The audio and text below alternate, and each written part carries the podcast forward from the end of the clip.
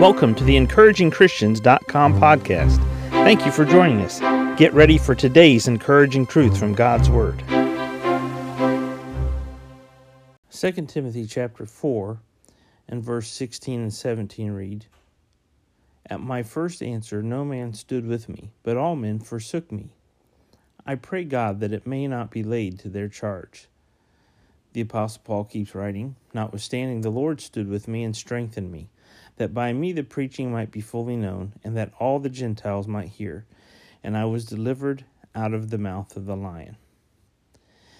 This is an interesting passage of Scripture. It's considered Paul's swan song, or it's considered the last time that the Apostle Paul wrote or penned Scripture for us. His last letter, you might say, for the church, for believers, and he wrote it to a minister. But as he wrote this passage of scripture, what he says is is quite shocking. He said at first at my first answer, no man stood with me, but all men forsook me. I want us to think about this today because the apostle Paul was a witness for Jesus. He was a missionary. He was one who went forward with the gospel no matter what, no matter where, he just went and he went, and he went.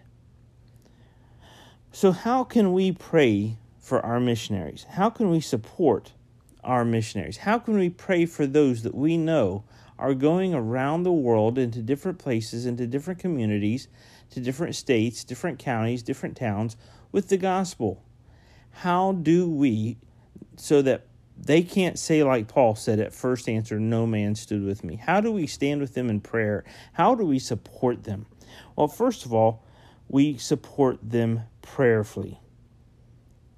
And when we support them prayerfully, we pray for their needs. 1 Thessalonians 5:25 reads, "Brethren, pray for us." So Paul said there, look, just pray for us. Pray for our needs. Pray that God meets our needs. Pray for us as fellow believers. Pray for us in the work of the ministry. And then not only do we pray for their needs, but we pray for the gospel as it goes forth. 2 Thessalonians 3 1 reads, Finally, brethren, pray for us that the word of the Lord may have free course and be glorified, even as it is with you. So, how do you support your missionary? How do you prayerfully support your missionary? You pray for them and you pray for the gospel. But you also look for ways to support missionaries financially, not just prayerfully, but you support them financially.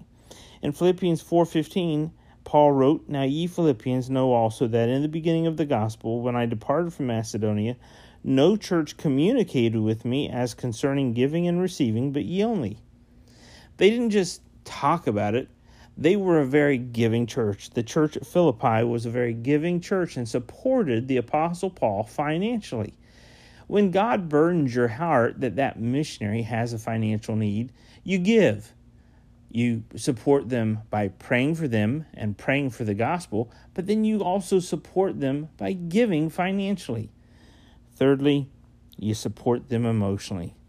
You know, it's really interesting. The Apostle Paul what he remembered here was he said, At my first answer, no man stood with me, but all men forsook me.